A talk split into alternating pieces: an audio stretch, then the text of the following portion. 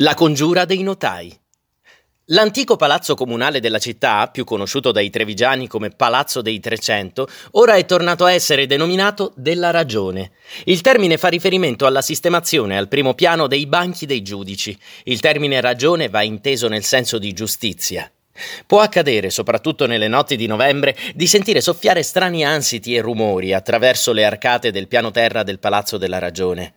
Era una notte fredda, quella del 19 novembre 1356, quando i soldati della Serenissima Repubblica irruppero nelle case di sei notai per arrestarli, con l'accusa di tradimento e insurrezione. Furono subito interrogati e, sapendo di essere stati traditi, ammisero il loro proposito, ovvero voler restituire libertà e indipendenza agli abitanti della città. Subito dopo furono impiccati nel silenzio generale dei cittadini esterefatti agli archi del piano terra del Palazzo della Ragione. Nei giorni successivi altri furono inquisiti e sottoposti a tortura perché imprudenti nell'esprimere qualche lamentela nei confronti di Venezia.